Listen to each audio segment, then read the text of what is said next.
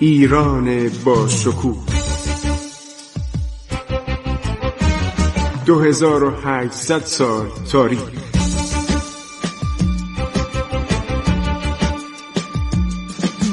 عبور از تاریخ.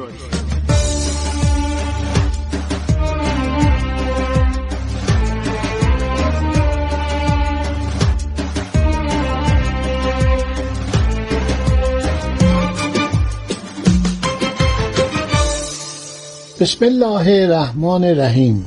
به نام خداوند بخشاینده مهربان. با سلام و عرض ادب و احترام به حضور شما عزیزان، من خسرو معتضد هستم. در برنامه عبور از تاریخ وقایع عصر سلطنت شاه عباس اول رو براتون تعریف میکنم. خب، در سال هزار و ده هجری قمری، هنگامی که رئیس رکنالدین مسعود برادر رئیس شرف الدین لطف الله با سمت وزیر بحرین مدتی در بحرین به سر می برد، چون یه دولت قلابی اینا در هرمز درست کرده بودن، یعنی ادامه داده بود عمرشو به نام دولت تورانشاهی. مثلا موقعی که پرتغالی ها آفونس دالبوکرک اومد، پادشاه این جزیره یازده سالش بود. اینا دیگه کاری نبودن. حالا این آقای رکنالدین مسعود به فکر میفته بحرین رو از قید اسارت پرتغالیا و عمال تورانشاهی آنان در هرمز نجات دهد، خودش فرمانروای مستقل اون جزیره بشه. شخصی به نام خواجه معین الدین فالی که با اون نسبت سببی داشت، پدر زنش بود، در شیراز زندگی میکرد. این قبلا به تو بحرین بوده. خواجه معین الدین فالی گفته که مردان خود رو با کشتی و زورق و قایق به بحرین اعزام کنه که در اقدامی ناگهانی شر کفار فرنگی رو بکنن و جزیره رو مستقل کنن. ما الان نمیدونیم آیا رکنالدین مسعود میخواست جزیره رو مستقل کنه، خودش پادشاه بشه، این کاری که شیوخ عرب میکردن، یعنی که میخواست با کمک خواجه معین الدین بحرین رو به کشور ایران که از دوران قدیم بحرین جز منظمات و ولایات آن بود مسترد دارد. این به فکر افتاد از امیرالامرا اللهوردی خان بیگلر بیگی و والی فارس که نماینده شاه عباس بود کمک بگیره. بنابراین پدرزن او، یعنی پدرزن رکنالدین مسعود، میاد به اللهوردی خان فرمانروای فارس میگه که آقا داماد من چنین درخواستی داره. معین الدین فالی اصلا از مردم بحرین بود، سوابق مبارزه با پرتغالیا رو داشت، ولی در جنگ‌های دریایی شکست خورده. در ریح شهر فارس زندگی میکرد، ریح شهر نزدیک بوشهر. اللهوردی خان و خواجه معین الدین فالی میدونستن که بیست و پنج فروند ناو جنگی همیشه در آبهای میان بندر گامبرون، یعنی بندر عباس، و جزیره هرمز لنگر انداخته.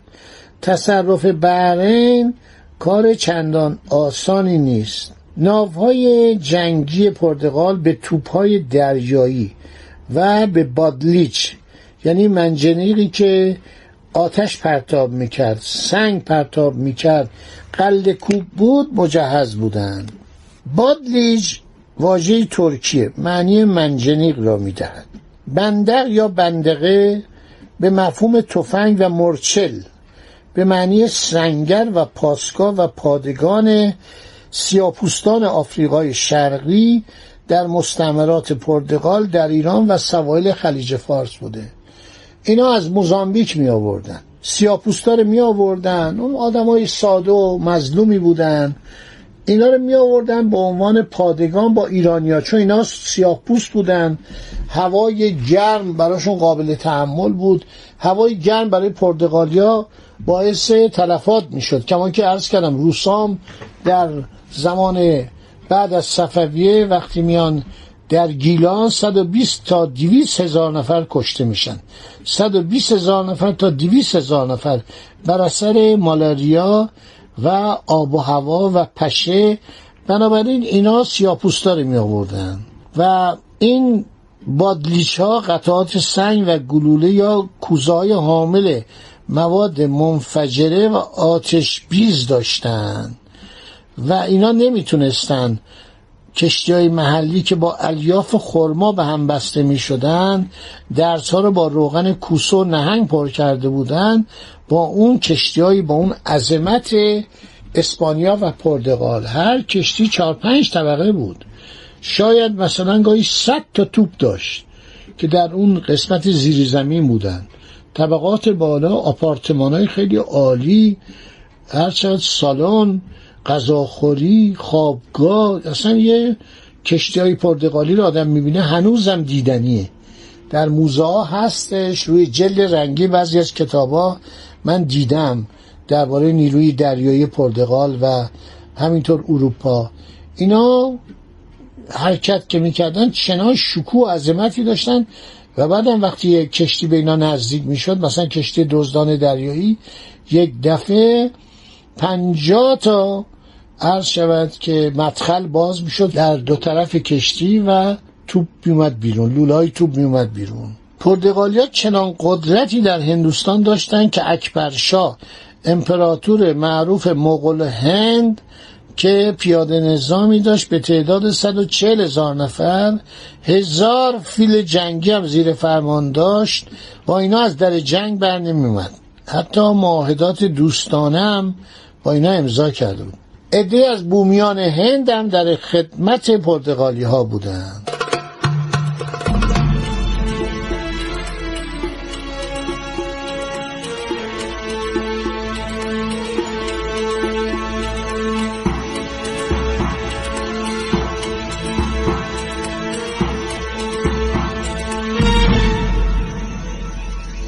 پرتغالی‌ها در خلیج فارس خیلی فعالیت داشتند. اللهوردی خان شنید که عده زیادی از مردم بحرین به خاطر عشق به ایران با قایق و کرجی از دریا می‌گذرند و به ایران پناهنده میشن. اللهوردی خان بیگلر بیگی فارس، بیگلر بیگی مقامی است بین فرماندار و استاندار، معمولا والی بالاترین مقام بوده، ولی فارس بیگلر بیگی داشته. بیگلر بیگی فارس برای رویارویی با پرتغالیا شهر و بندر ری شهر رو در اختیار ارشد فراریان بحرینی قرار داد. در این شهر کارگاه‌هایی برای بارودکوبی و تصفیه نفت دایر شد که در آنجا نفت سفید برای عملیات جنگی و نفت‌اندازی تهیه می‌شد. در نخستین جنگ میان معین الدین فالی و پرتغالی‌ها در بحرین، ناو جنگی فیلیپ رو با پرتاب کوزه‌های نفت و بارود آتش کشیدن ایرانی‌ها. اینا رو پرتاب می‌کردن، ناو با عظمت فیلیپ آتش گرفت. ولی از گوا مستعمره پرتغال در هند ناوگان تازه رسید، شهر بحرین رو به توپ بست. معین الدین فالی و مردم بحرین سوار بر زورق‌ها و کرجی‌ها شده به بندر ری شهر پناه آوردند. جواله شامل شیشی یا کوزه‌ای بود که ترکیبی از گوگرد و زرنیخ و نشادر اون رو پر میکرد. قطعات کوچک کرباسی آغشته به نفت سفید دور آن میپیچیدن، آن را با فشفشه آتشبازی به آسمان پرتاب میکردن، به درون کشتی یا قله جنگی میانداختن. همین ایرانی ها. کشتی‌های بزرگ پرتغالی قادر به حمل توپ‌های بزرگ و منجنیق‌هایی که به ساحل حمل می‌شدند بودند، ولی کشتی‌ها و کرجی‌های ساخت بندرهای ایران این توانایی را نداشتند. اما در طول زمان ایرانیان توانستند کشتی‌های بزرگتری بسازند که توپ و بادلیچ حمل می‌کردند. مردم بحرین کوزه‌ای به نام همان جواله که از نفت و بارود یه تقریباً مثل کوزه کوچیک، مثل یک خمره کوچیک بود، ترکیب میشد، از داخل کشتی‌های کوچک خود به سوی کشتی‌های بزرگ پرتغالی پرتاب می‌کردند و کشتی‌ها را با آتش می‌کشیدند. جواله شبیه فشفشه‌های آتشبازی بود.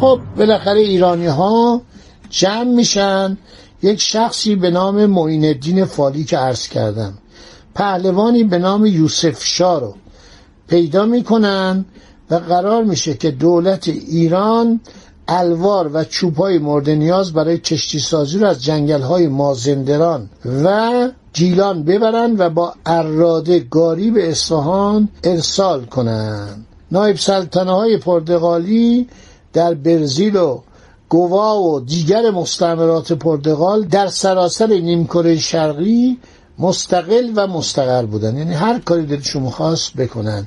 بیشتر از این مردم آفریقا، بومیای هندی، آسیایی ها، مومباسا، تانگانیکا از آفریقا استفاده می‌کردن.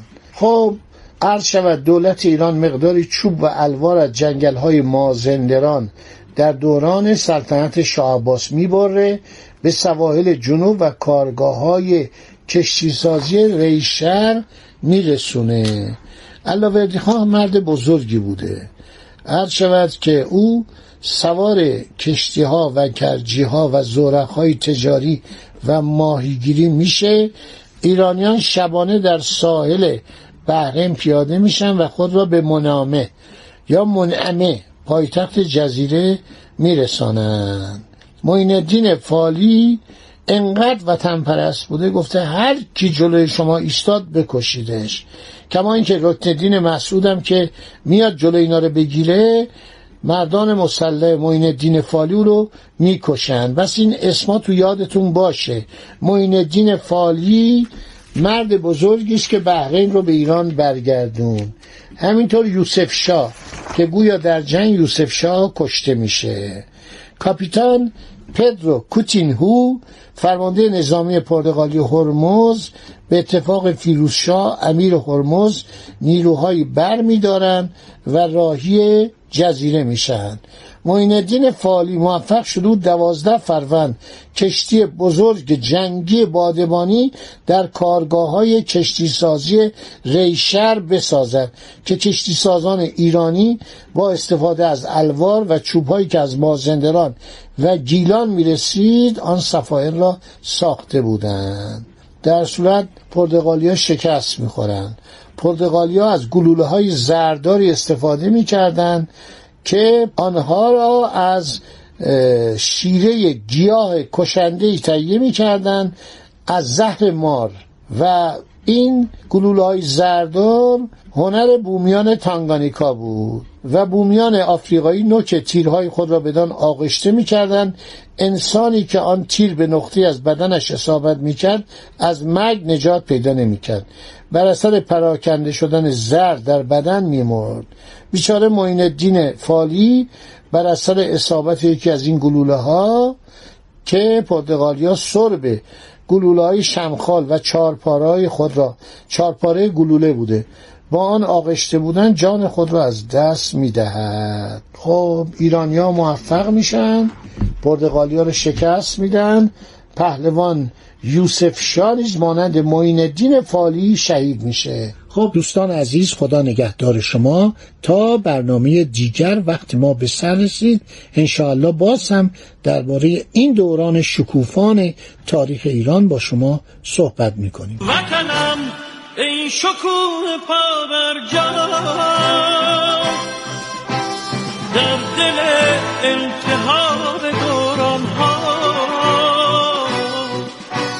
کشور روزهای دشوار، زخمی سربلند بحرانها، ایستادی به جنگ رو در رو، خنجر از پشت میزند دشمن، گویی از ما و در نهان بر ما، وطنم پشت حیله را بشکن، وطنم ای شکوه پابرجا، در دل التهاب دورانها،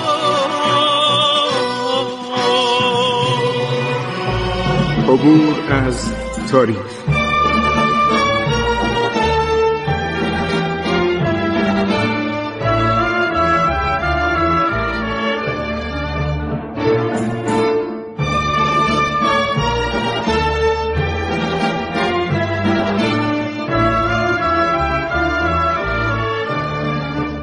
ایران با شکوه، دو هزار و هشتصد سال تاریخ. سرگذشت ایران ما به روایت خسرو معتضد.